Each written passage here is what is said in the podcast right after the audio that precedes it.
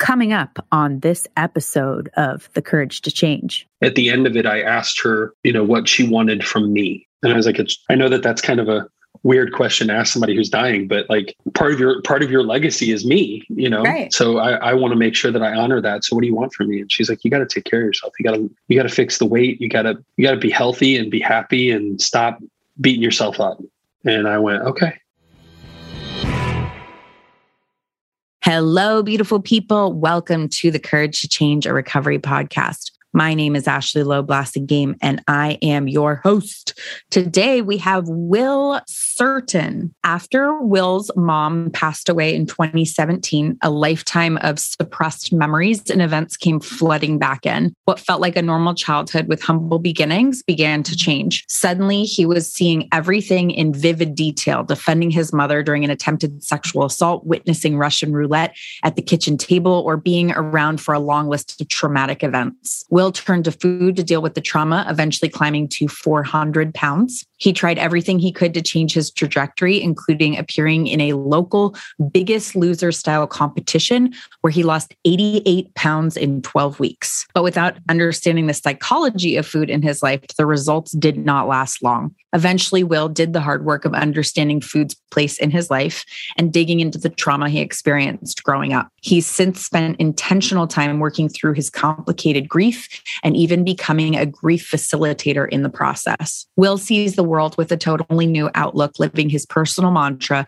your attitude determines your altitude. Will's story is amazing and one that I can personally relate to. Food can have so much guilt and shame and emotion wrapped up in it. His story is one that I think many of us have struggled with.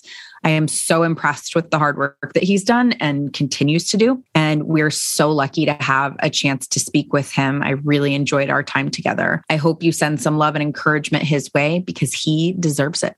Without further ado, I give you Will Certain. Let's do this.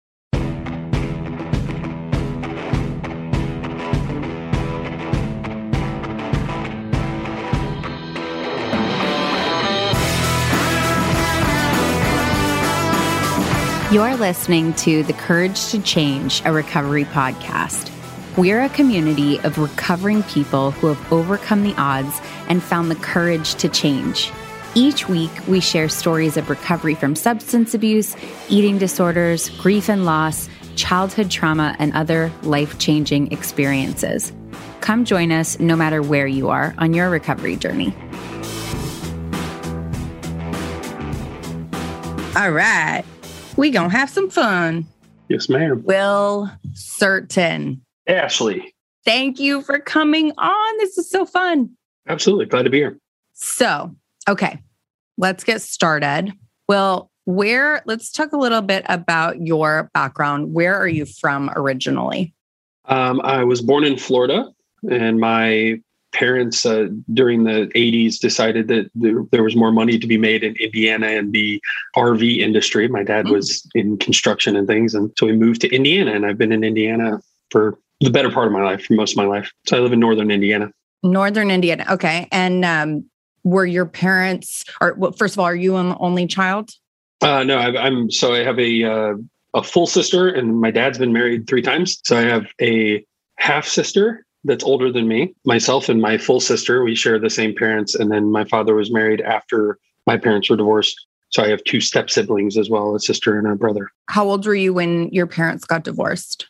13. Uh, well, the actual divorce, I believe, was when I was 14, but the, the separation started right after 12, early 13. What was it like growing up in your house? It was up until the divorce. What was, let's, let's take me to the divorce. I always like I, the reason I chuckle is I always tell people I had like this leave it to beaver life when I was younger. I was in this little town in northern Indiana called Shipshewana, and it's quite literally one of the largest flea markets on the planet, and it's a huge Amish population. So it's this super quaint, really conservative valued area where everyone's just you know like hi neighbor and there's all these yeah. white picket fences and you know mom i would come home from school I lived three blocks from the school and I'd walk to school and then come home from school and mom would be making dinner with an apron on, like legit wow. leave it to beaver like childhood until I turned 13. And then it all it all changed at that point.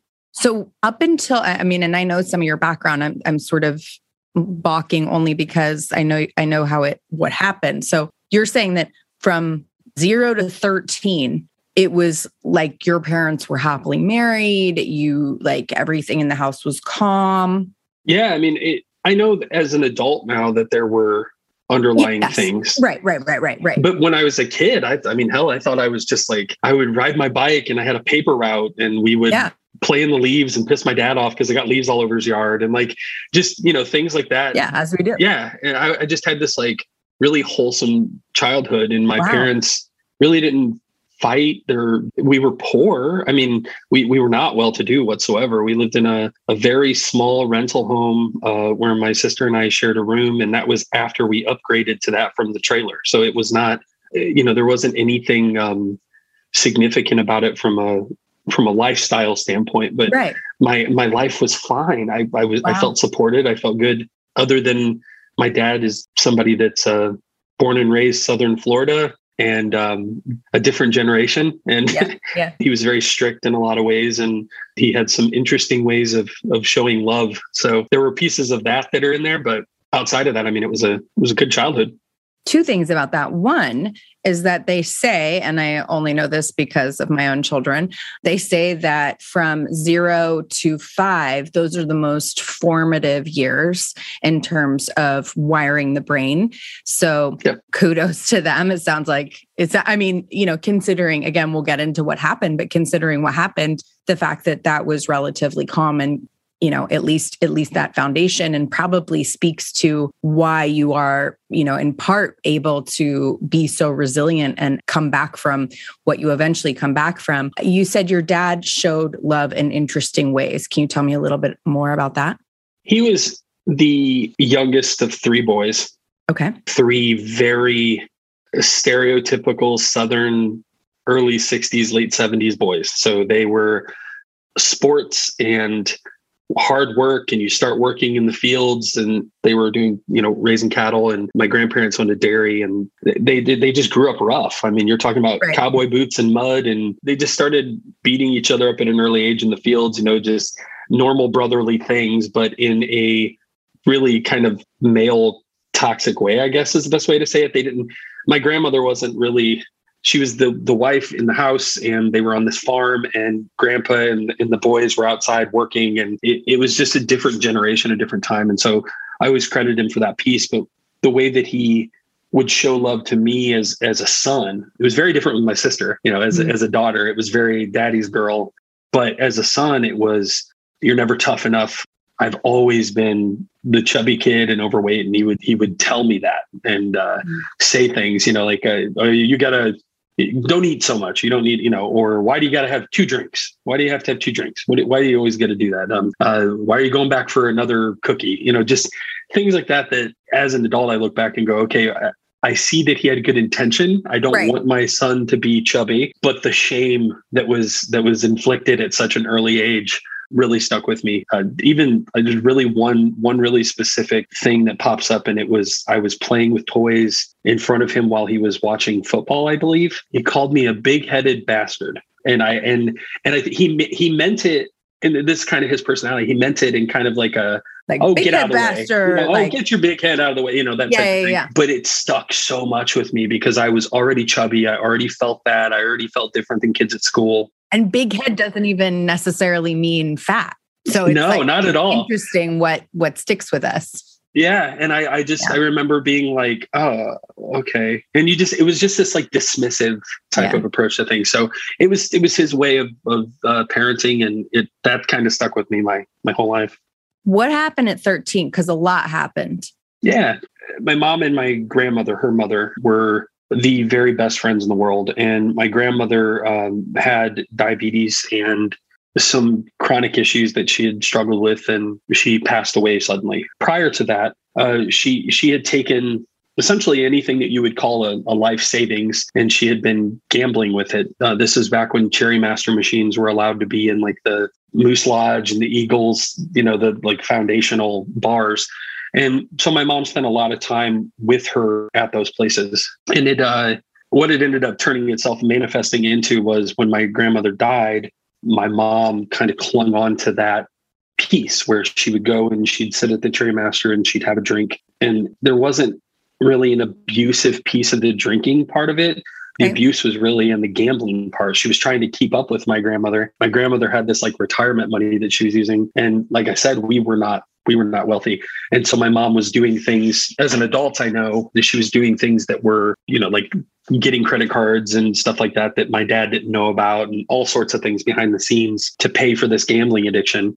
And then when my grandmother died, it just like imploded because she she used that as a coping mechanism. Like this is the thing I did with my person, and now my person is gone. Yeah, she would just sit at the same cherry master with the same drink and just drink and play and drink and play, and no no money in her pocket, but just pulling from resources that she shouldn't have been pulling from. So that was kind of the starting point. And of course, that my father found out about that, and then um, there was a lot of debt from the gambling that caused a bankruptcy that caused the beginnings of the divorce. And then she went from you know from a grief standpoint she went from losing her mother to losing her 14 year marriage to being single for the first time and having to get a job for the first time. She never she had like little here and there jobs but she was pretty much a stay at home mom.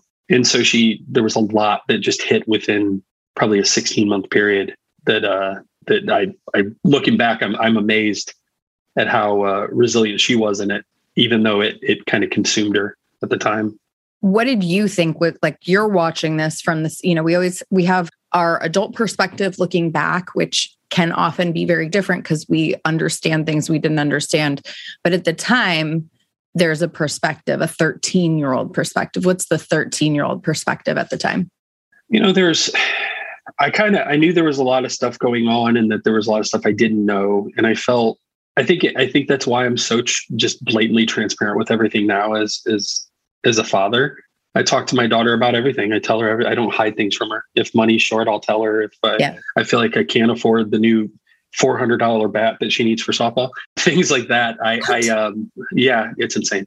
So I, I, I, if I felt like that was an issue, I would just talk to her about it. Like, yeah yeah yeah hey, this this is something we're gonna have to work on. So, but I think that where that comes from is that I felt blindsided by some of it, Hmm. but then not not so much. I mean, when she was when she was playing the Cherry Master and drinking with my grandmother, I was playing pool ten feet away from her. She would take right us. so were, I was with her at the family places, you know.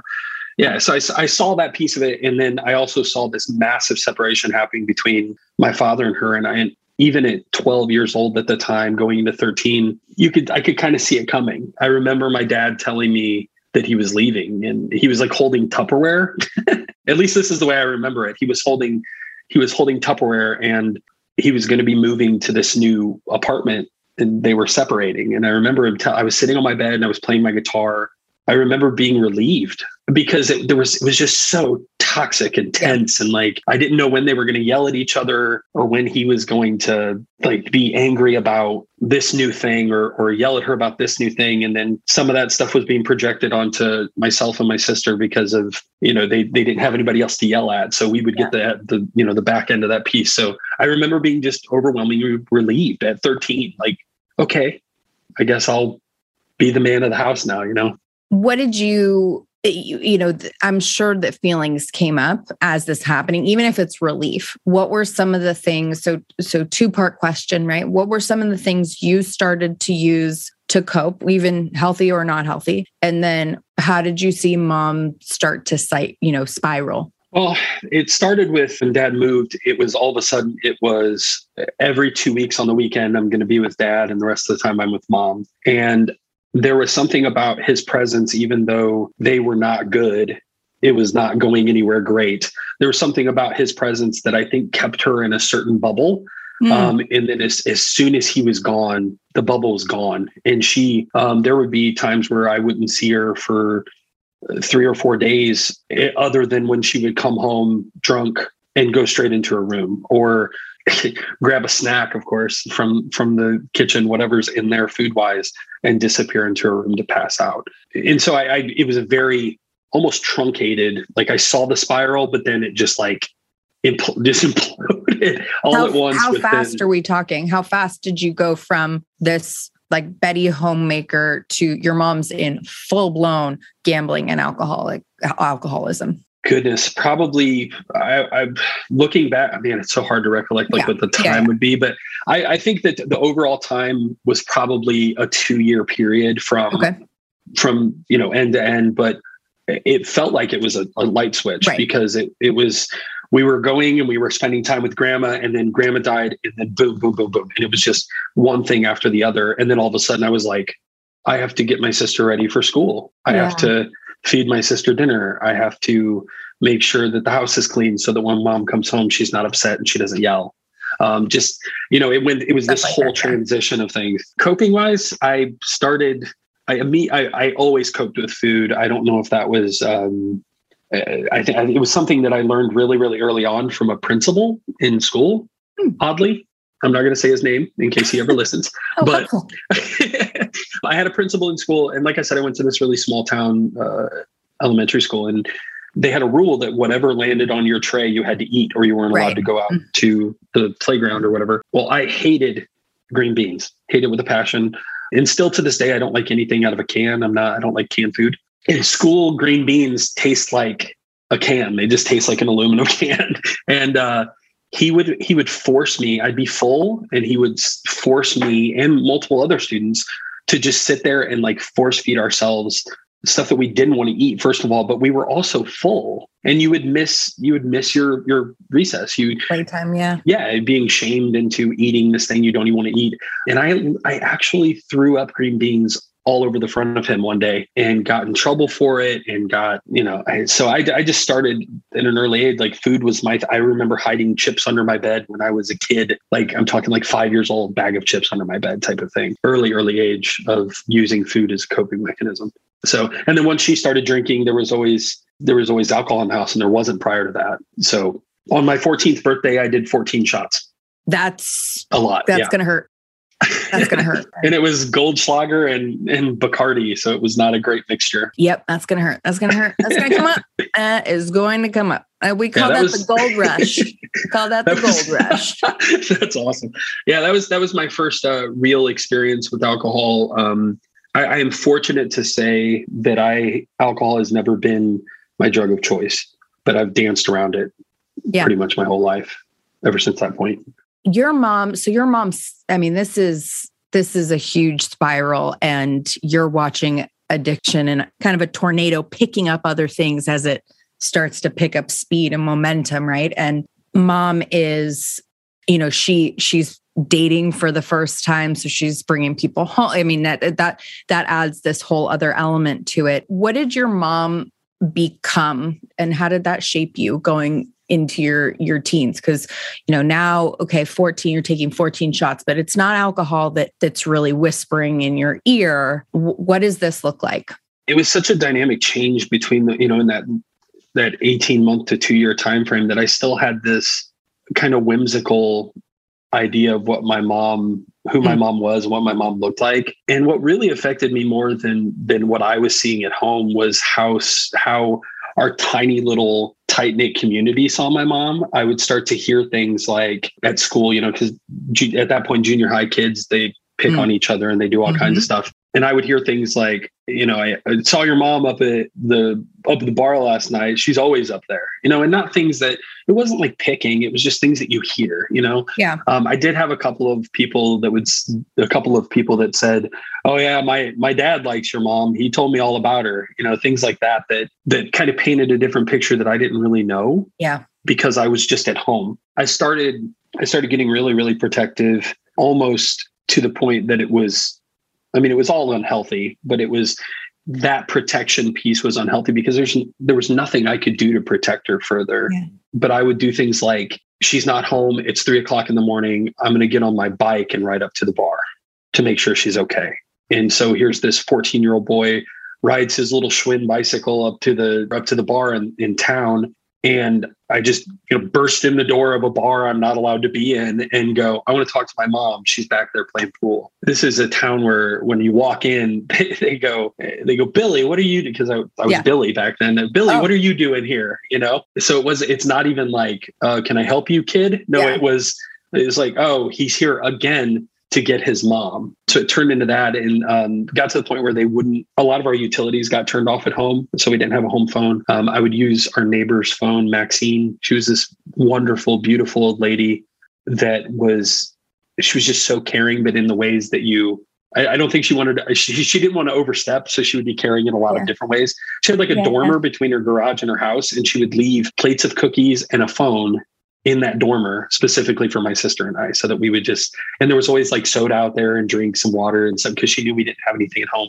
And so I would go over at all hours of the night and call the bar to try and figure out which one of the four bars in our tiny little town my mom was at at that hour. So I got quite used to calling up they they they would stop answering because they'd know who I was when I was calling. And so it was it was a weird I got super protective. People would come around. She'd bring you know this is a guy I'm dating or something around. And I would be like the like the angsty teenagers like what are you going to do with my what are your intentions yeah. with my mother? You know yeah. that type of I'm the man of this house type yeah. of uh attitude. So did your dad try to step in or help or provide any sanctuary?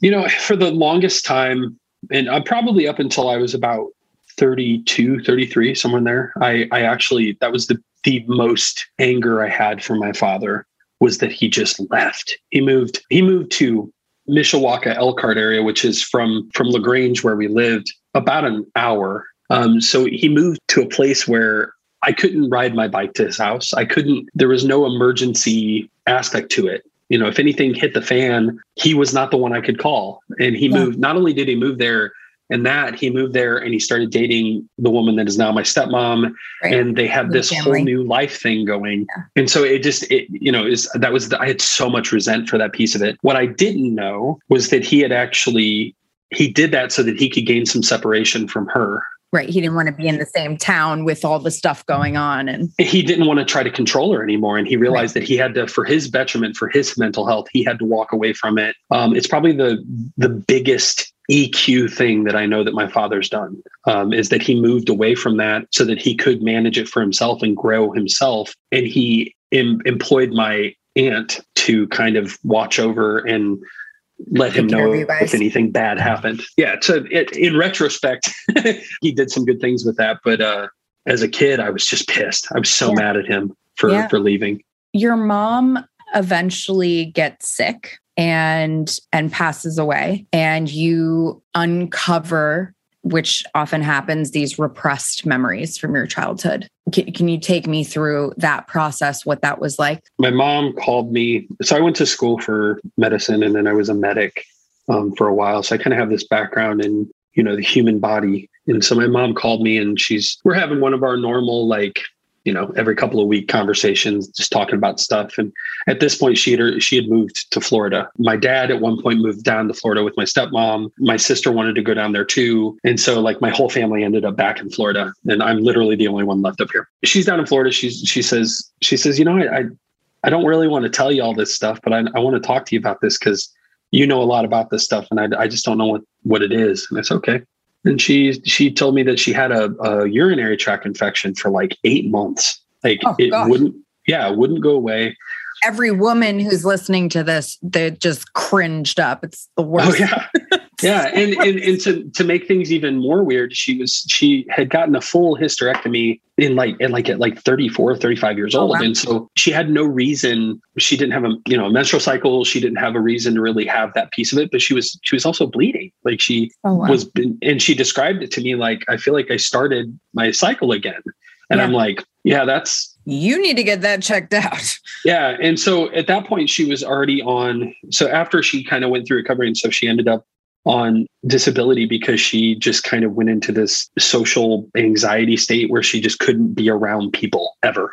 And so she was on she was on on medicaid. And so because of that they they're notorious for not actually like trying to take care of the problem. They're notorious for just like put a band-aid on it and carry on. Yeah. so what was happening was she was going to her doctor and her doctor was like you have a urinary tract infection. Here's cranberry pills. Have a nice day. And she would end she ended up having this urinary tract infection for eight months we uh we I talked her into going and doing a an MRI at one of the like uh, mobile trucks just south of her in one of the cities down there. And she went down there and did it. We paid out of pocket for it, and um, she had a bladder tumor that was the size of her bladder essentially. They started talking to her about options and she went to an oncologist and she had the choice of either starting chemotherapy regimen and possibly keeping her bladder or just getting her bladder pulled at that point and having a neo bladder, a prosthetic bladder put in. And, you know, and I tried to talk her, don't do the chemo, don't do the chemo because it'll, it'll destroy your, your immune system and you won't be able to do the surgery. And I was, and, but I, I know she was scared. And so she went with uh, chemotherapy. And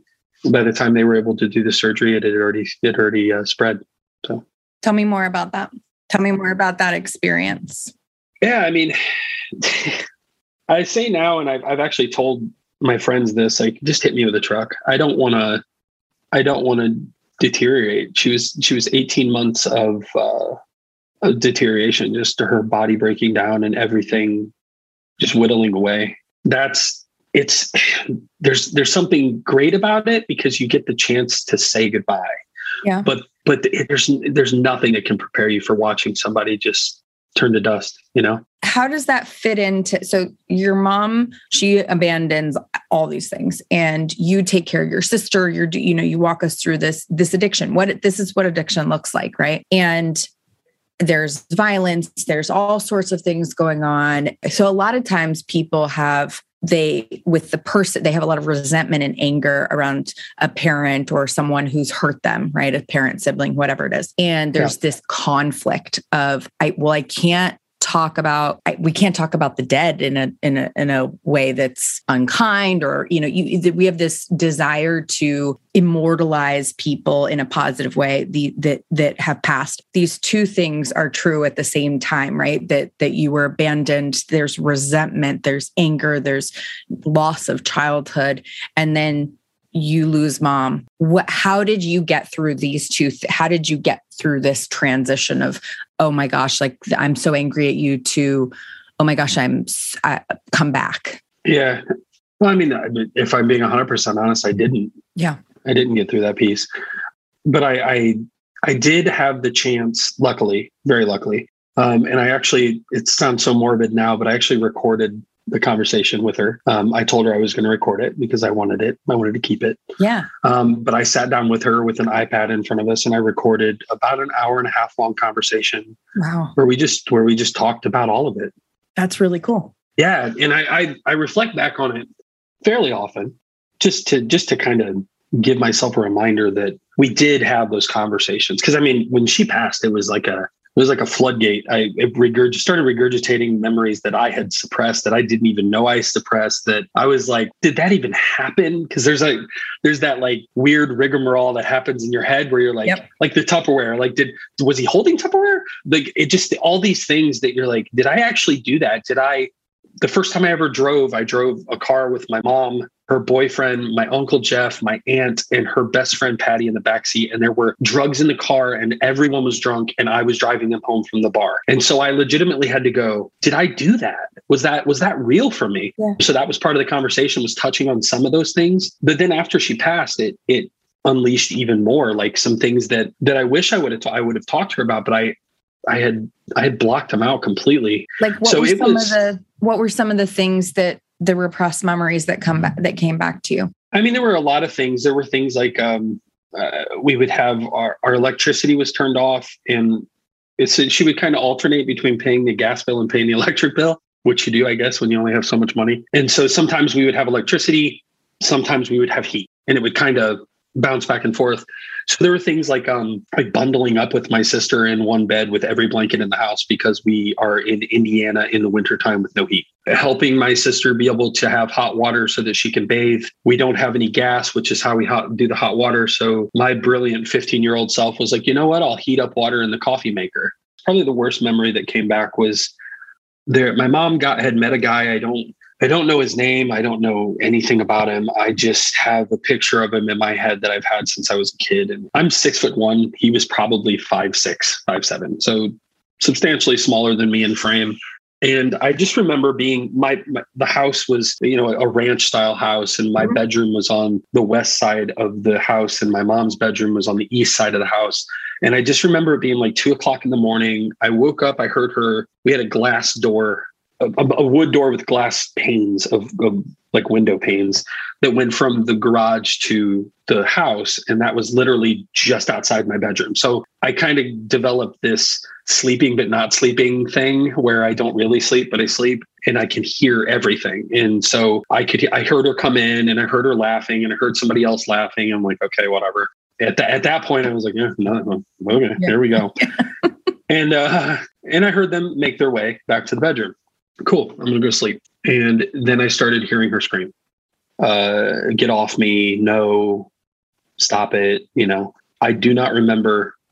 I've, I've tried to remember what happened, but all but the only thing I can really recollect out of it is that I was standing in the front yard over the top of him after I had uh, pretty much beat the shit out of him. I pulled him off of my mom and drug him outside. And he was laying in the front yard, and neighbors were out. They were all trying to figure out what was going on. And Maxine, the lady that I said that lived next door to us, was had already called the police and I don't, I, I, never got in trouble for it. I never, anything yeah. like that. Um, she never pressed charges on him. He never pressed charges on me. We just carried on from there. But that's, that's probably the worst memory that came out where I was just like, oh shit, I, did I, and again, it was like, did I do that? And I had right. to like, right. I had to ask, I had to ask my family, like, is this something that was real? And my mom, my mom wasn't around to tell me whether or not it was real, but luckily my aunt was. So. So all of this stuff comes up. Do you seek any help? What what's going on with with the food coping? I i got real real real sad. And i i guess that's the best way to say it. I mean yeah you lose your mom you get sad. I just kept eating. I kept eating and i kept adding in things that i swore i would never add in. So i started coping with edibles and um, alcohol was also part of it. But i wasn't I, I found justifications in it because i wasn't getting high all the time. I was just getting high when I had anxiety. And I wasn't drinking all the time. I was just drinking when I was with friends. And I was, so I just kept justifying in different ways. And, um, both of those things involve food. Like it's just, right. and it, and it all came back to food. I would get, I would eat an edible and then I would eat way too much food. And, and, um, you know, it, it just, I found myself getting more and more into a point where I was lethargic and I didn't feel good. And I noticed like substantial sleeping issues, even though I've always had, you know, that sleeping uh, mechanism that I created when I was a kid. The food just kind of took over and it became the thing that I would lean on. And I found myself like sitting in drive through parking lots, eating enough food for three people for no reason whatsoever. And then, you know, leaving there and go- for no reason well just you know at the time it was like yeah. why am i doing this to myself? Right. And then driving home and and making dinner and yeah. eating and eating dinner with my kid. And uh, so yeah it was it was just i was compounding it and i found like comfort in the weirdest things. I found comfort comfort in the bubbles in soda you know the carbonation so it, grabbing hold of that piece of it was probably the hardest thing I've ever done. But I, I, that video that I was talking about with my mom, I actually at the end of it, I asked her, you know, what she wanted from me, and I was like, it's, I know that that's kind of a weird question to ask somebody who's dying, but like part of your part of your legacy is me, you know. Right. So I, I want to make sure that I honor that. So what do you want from me? And she's like, you got to take care of yourself. You got to you got to fix the weight. You got to you got to be healthy and be happy and stop beating yourself up. And I went, okay. Stay tuned to hear more in just a moment. Hello, beautiful people. If you're listening to the show, you're a part of my community. And I'm so appreciative of that. And if you've been listening for a while and thinking, how can I get more connected? Where can I find more people like me? I want to talk to you about lionrock.life. Lionrock.life is a community aimed at providing support to people just like you and me. They offer 70 plus support group meetings a week for folks in recovery, as well as adult children of alcoholics and addicts, those who are struggling with anger or deep in their grief, and many more topics like these. Each group is different with peer support facilitators bringing their unique style to every support group meeting. Facilitators range from licensed counselors, trained peer support providers, and people with the best heart, soul, and powerful, relatable experiences. Everyone is accepted into our community, no matter where they are in life and no matter what they're doing in the process or what they're recovering from. Because you listen to this show, we'd like to offer you one month free to try it out. All you need to do is go to lionrock.life or download the Lionrock Life app, create an account, And at the checkout, enter the promo code COURAGE. That's lionrock.life and enter promo code COURAGE to try it free for yourself for one month. And now back to the show. I found myself at like this apex of like eating because I was so sad and I had all of this trauma crap that was just regurgitating and I didn't know how to. So I, yeah, just, oh, I'm sad, another sandwich or another thing. And uh, yeah, just uh, one thing after another. So I, I was like 420 pounds. wow. How did that feel being 420 pounds? Oh my goodness. You can't fit into anything. You know, I couldn't find clothes anywhere. I felt uncomfortable in my own skin.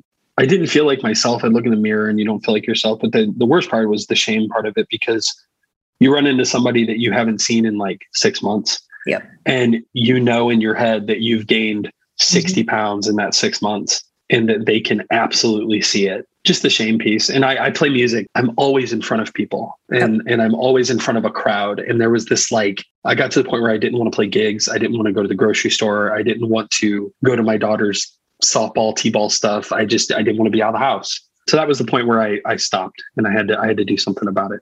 I think, you know, as you and I have talked about this before because we work together for people who don't know it. And, and this is something I deeply, deeply relate to, which is just this shame. And as someone who's also in front of people, cameras, whatever, what I always think to myself is I wear my trauma. You know, a lot of people, even when you're using drugs and alcohol, like you can put on a ton of makeup, spray some cologne. I mean, sometimes you can't hide it, but you can attempt. Like you, it's certainly in the early days, you can attempt. But like when you have an eating problem, every ounce of it is is public. It keeps you from living a life because you don't want your trauma, your issues, you don't want to be out wearing them. And that's what it feels like. It feels you feel so seen all the time like it like it like you're naked. And it's just yeah. the, it's such a horrible feeling. And that I just I relate to. And and yet you know and the world the judgment from other people. Like you can see it in their face. You can see it like you can read their mind. It's the weirdest. And and I've been a person as you have which we'll talk about I've been a person in a right size body. I know the difference. Like I know what the oh, world yeah. I know how different the world is and how different I am. And we become different people. And it's very much as someone who's been in active substance addiction, food addiction is no joke. And it is very, it is equally as seductive and in some ways more seductive, more insidious because you have to interact with it every day. But someone yeah. once told me, someone once told me, you know, you know, we always talk about like, oh, poor f- people with food issues, you have to eat three times a day. You don't have to drink three times a day. And uh, someone once said, no, you don't have to drink alcohol, but you have to drink liquids. And it's the same with food. You know, you're not binging on lettuce. You're not binging on bro- broccoli. You're not binging on these things. It's the same thing. You do not have to eat addictive foods eh, the same way you don't have to drink addictive drinks. And and that sort of changed my mindset because I did a lot of feeling sorry for myself about like, well, people don't understand because you have to interact with food 3 times a day. You can just stop drinking. And the truth is like we don't stop drinking liquid, really the same thing. Yeah, there was this really kind of like small moment in my life that was really definitive a watershed moment for me that that actually taught me that exact thing. And it was i used to give my mom so much shit because she would she was a smoker and she would have a cigarette and she mm. didn't like the way it tasted. She didn't like the way that it made her smell. Yep. She would smoke a cigarette and then she'd eat a piece of gum and then she'd actually wash her hands. Yep. and i used to i used to i remember being like 15 16 years old and be like mom why do you even do that anymore? Like yeah. you don't even like it. Why do you do that to yourself? And i remember being so just like upset with her that she couldn't see how blatant it was, right? And then I was sitting in the parking lot eating three people's worth of food. And I was going, it was my lunch break at work, and I was going to go back to work. And I finished eating this unsurmountable amount of food and sanitized my hands, popped in a piece of gum, sprayed on some cologne, and I went, oh shit, you hypocrite there are a lot of rules we make right? Like about around these substances. Yeah. and the reality is as as you know you can talk more about which is it's about how you feel. It's about how it makes you feel. That was the transition piece for me really because i i didn't even know I didn't remember what happiness really looked like. I knew that I had I had a daughter and I knew happiness in that level. And I had been I had been married. And at that point um already already divorced but I, I we had a really great relationship we still have a really great relationship and we work we co-parent really well so I I knew happiness in all these really kind of transient forms that didn't really all line up but I had no idea what cohesive emotional stability looked like in myself at all. How did you find that? Um, I started talking. I got. I went. I was standing in line at a pizza place, which is which is irony in its finest. And I started. I was standing there, and I heard somebody behind me call me Billy. And like I said earlier, Billy was my childhood name. Once I got to the point of an adult, I was like, "Call me Will. I'm not Billy anymore." I heard Billy and I turned around and I was like, oh my goodness. And it was this friend of mine from high school that that I, I, was I was friends with, but I wasn't like super close with. We were just acquaintances. And I was like, oh my goodness, how are you? And I, the shame, 420 pounds, mm. and I'm in a pizza line, right? Right, right, right. I have to commend her. She did something that most people do not do. Um, most people don't um, step out on a ledge because they're afraid they'll probably piss somebody off or offend them. And she was a running coach, like runs Boston marathons, runs all over the world, a professional runner.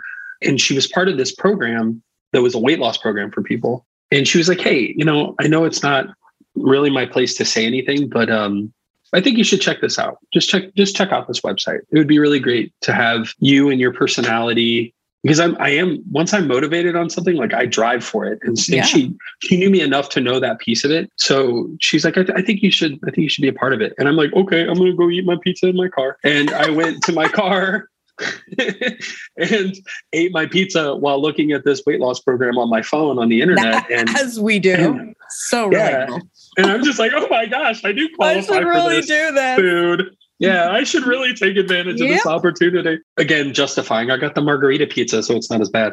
But I, you know, I, I looked at the program and it was a it was this like um kind of like the biggest loser type of program. It was it was considered a competition and and it was it was all about just trying to get you moving and get you to understand the educational piece of it but the part that really set the, the set the difference for me learning the physical activity piece of it was huge i never knew how to exercise like mm. i don't know how to do that i don't know how to run i don't know how to do any of these things I just, you know, you go to the gym and it hurts. Like that's what it feels like. And so they taught you how to exercise properly, how to do a squat properly, how to run properly, those things. But the part that really set it apart was the food psychology piece. We had a uh, therapist that was part of it and you could ask her questions um, you could have one-on-ones with her and it really helped me tackle that the ther- the food therapist that was part of it um, was just so good at, at just adding little like anecdotes that would help you understand why you're doing things and there there was lots of rules like you're not allowed to eat this you're not allowed to eat this but you can eat this. And so me being the inquisitive person that i am i was like well wait a minute i can eat an english muffin but i can't have white bread? That doesn't make any sense. And she had this like really innate ability to be able to break it down to a point that made you go oh okay well yeah it's not about the food necessarily it's about the why behind the food. And so she had this this really uh, great way of grasping those things and, and it helped me it helped me understand how food is fuel, how food is is not supposed to be your coping mechanism. I would be lying if I said I don't still struggle with it. I mean, you know that. You and I have talked about that before. I still struggle. I still struggle with like not eating that bread or not eating the ice cream when my friends all want to go have ice cream and stuff. Yeah. Um, I struggle with those pieces, but now I have a different mindset on how it affects me, why it is, why I have to stay away from certain things. There are no touch foods and drinks that I just can't do. I cannot be, I can't have them. They can't be near me. If they're on the table, I'll eat all of them. And and I I've I tell my friends like don't. One of the things is jelly beans. Like how dumb is jelly beans? but it's not it's not dumb. you know what mine mine are graham crackers, and it's a very specific preparation of them. It's graham crackers with milk. And it was a nanny, a babysitter when we were little that showed me how to do this. And it's very connected to childhood coping. And it's like graham yeah. cracker. I mean, seriously, it could be like, why not ice cream? Why not cake? You know, why not? I mean, those things, whatever. But like, it's a very, like, there's something that connects us emotionally about that. Yeah, I, it took me years to figure out that jelly beans, the reason jelly mm-hmm. beans were my thing was because my grandmother had a jar on her yep. table that she always had yep. jelly beans and like Werther's originals and those little oh, strawberry oh, yeah, candies yeah. and stuff. So those are all of my things. Yeah. And she always had she always had soda. And like I said mm. earlier, my my neighbor would put soda in her in her right. breezeway between her for us. And so soda and cookies and yep. sh- just sugary thing that that's where that's me. That's where it's at for me. That's that is my drug of choice. I will eat four bags of jelly beans and not even blink. So you did this program. You lose how, how much weight did you lose? Um, I lost 88 pounds in the program, um, and I lost an, an additional 70 70 ish pounds, 74 pounds, something like that on top of it. So 160 pounds. And I, I know I, I always feel weird giving the exact number because it fluctuates, you know? I mean, even if it's give or take 150, give or take, I mean, you're still yeah. like, you could just say more than 100 and we're all. it was a lot. it was a, a, lot. Quite, quite a few pant sizes, quite a few shirt sizes. But the, the big part for me was being able to sleep and function and run and bend over and pick something up just without being out of breath what was the maintenance process and and and what's the recovery process been for you? You you know you figured out how to lose this weight. You you know you you identify these are the the trigger foods. What's it been like since going into this program and since doing this? There have been there have been some some moments of struggle with just things in general and, but it usually comes with uh, comes with territory honestly. It, it's it's situational and it comes with proximity to something else. So, um, for instance, if a friend is having a Super Bowl party, Super Bowl parties are notorious for no one is eating anything healthy at a Super Bowl party except for the vegetable tray, right?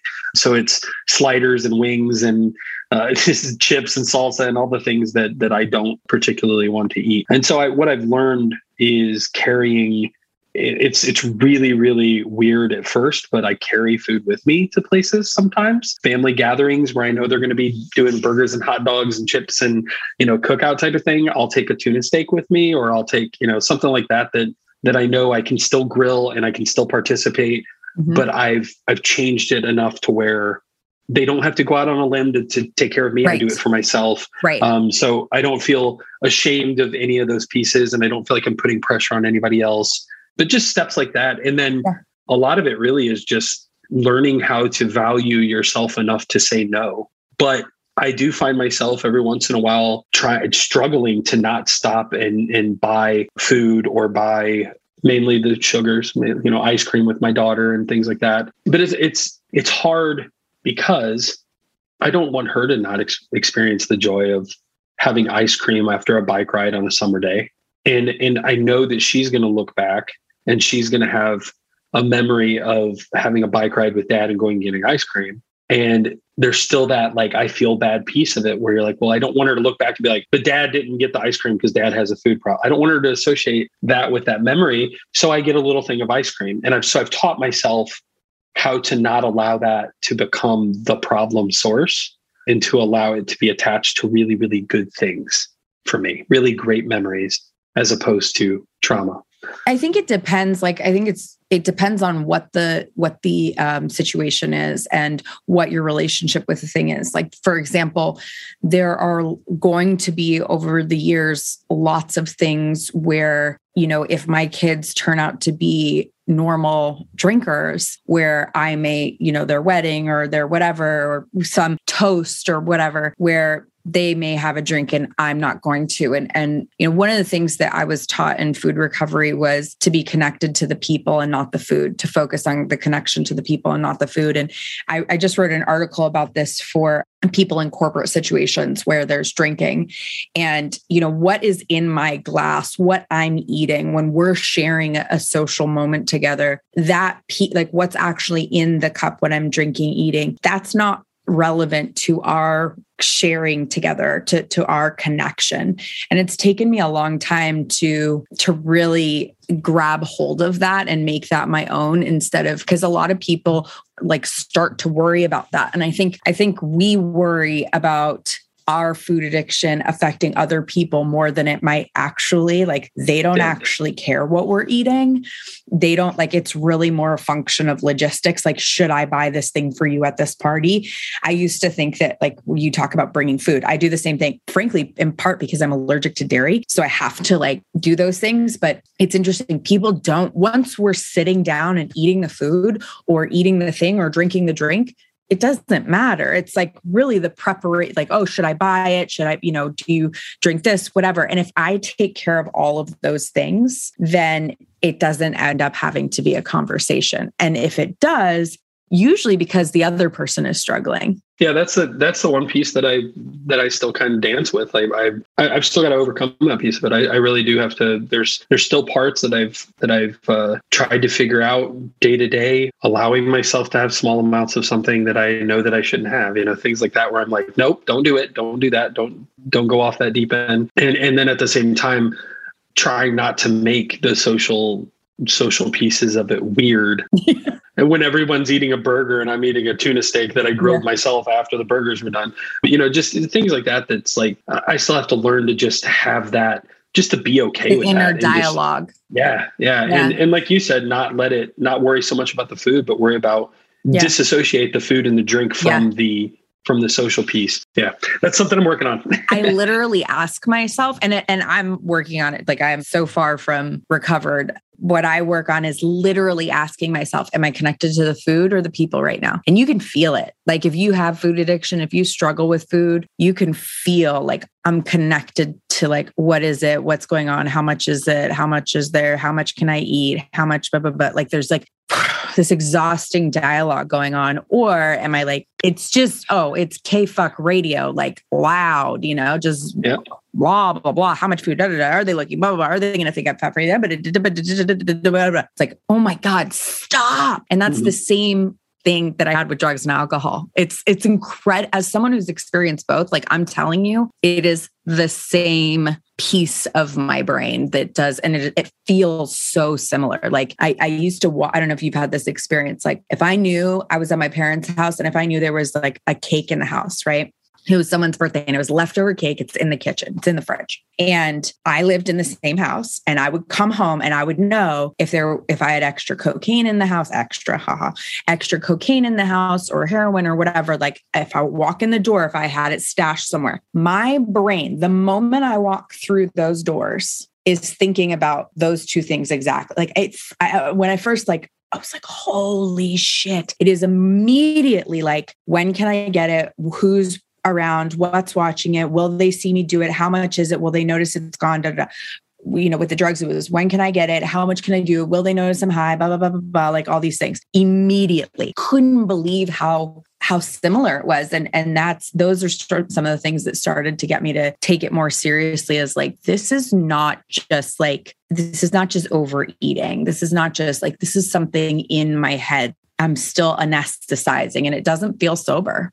Yeah, absolutely. I, I find myself doing that all, like not now, but I used to find myself doing that all the time. I would make excuses to go to the kitchen like i'll you know do you need something to drink let me go get you something like just so you could walk past the party tray again and mm-hmm. grab another thing yeah all the time immediately trying to calculate I also I've heard of I've heard friends and acquaintances of mine that are that have had drinking problems um, say that they've done beer math or alcohol math. So you have this much money, you know how much alcohol you can do. I've quite literally done the same thing with food. food like yeah, food math for sure. Like I've got ten bucks to get lunch how what is the largest amount of, of food I can get yeah. and drink I can get for that ten dollars, yeah. and like eating things that you don't even want to eat just specifically because it's part of oh where you're like I have to finish this to get to the next to the next like course yeah. or to the to eat the desserts. Like girl just eat the dessert. Like stop.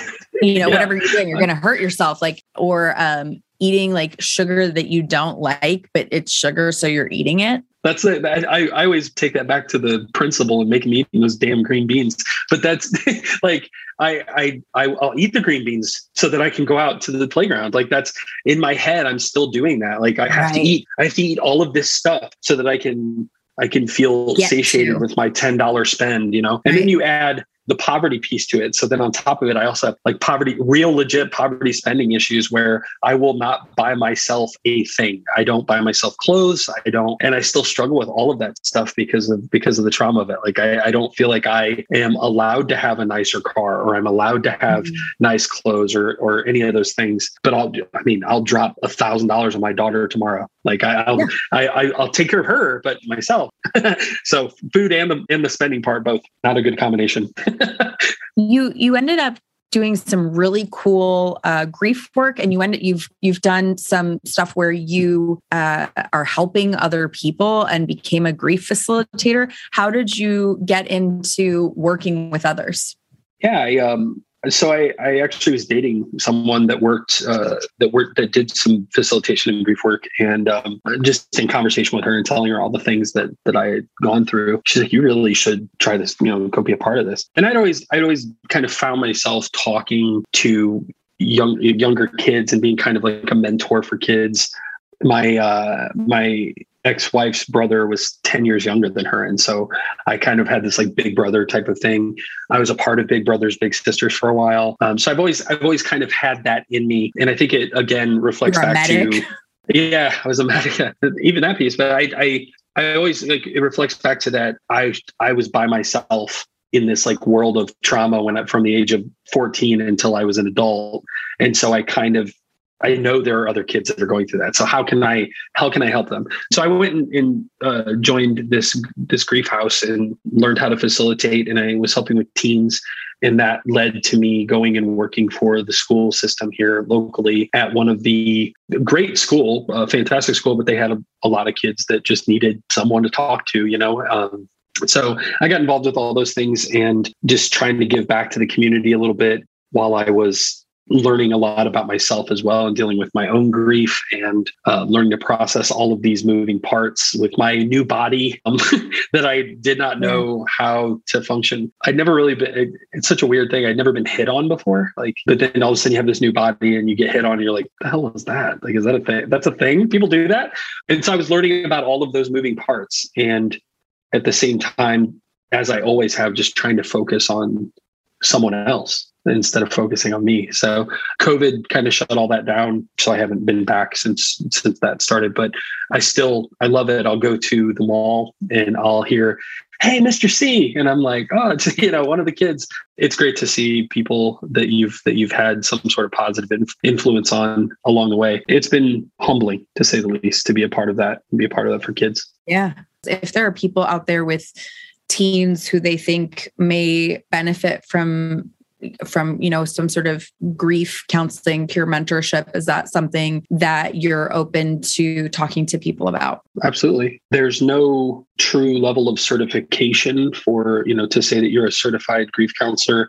I don't have that. I was trained through the facility that i worked for and but i can i can tell you where, what the benefits would look like. I can help you find resources for it. I think people are scared of that piece a lot of times. They're scared of what's this going to uncover for the or the is, is the kid going to like it? But man there's so many kids that have lost a parent whether it be to a car accident or cancer or addiction. People and and the other parent is struggling because they lost yeah. somebody too you yeah. know even even in divorce situations. Or even a divorce. Yeah yeah, yeah. it's just there there there's so much loss in those pieces and it's just not be it, it doesn't get dealt with because in my opinion at 80% of the time it's out of fear. They're just scared of what could come from it or they don't know how to approach it and they're scared to approach it because they don't want to mess it up. The worst thing you can do is not not approach it. If you completely ignore it and just allow it to become suppressed that's that's the absolute worst so yeah. yeah. they can anyone can reach out to me on that and I will be happy to help them find a resource.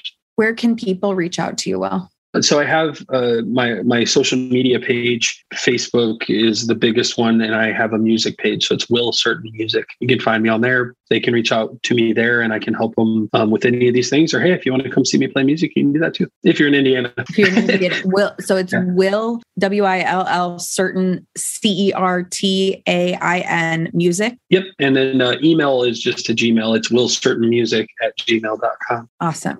Awesome. Yeah. Check out Will's an incredible musician. Beautiful, beautiful voice. I know you won't you won't uh, promote your own music, but I will for you. Um, it's incredible. So Thank definitely you. check out Will Certain Music and um, reach out to him if you have questions.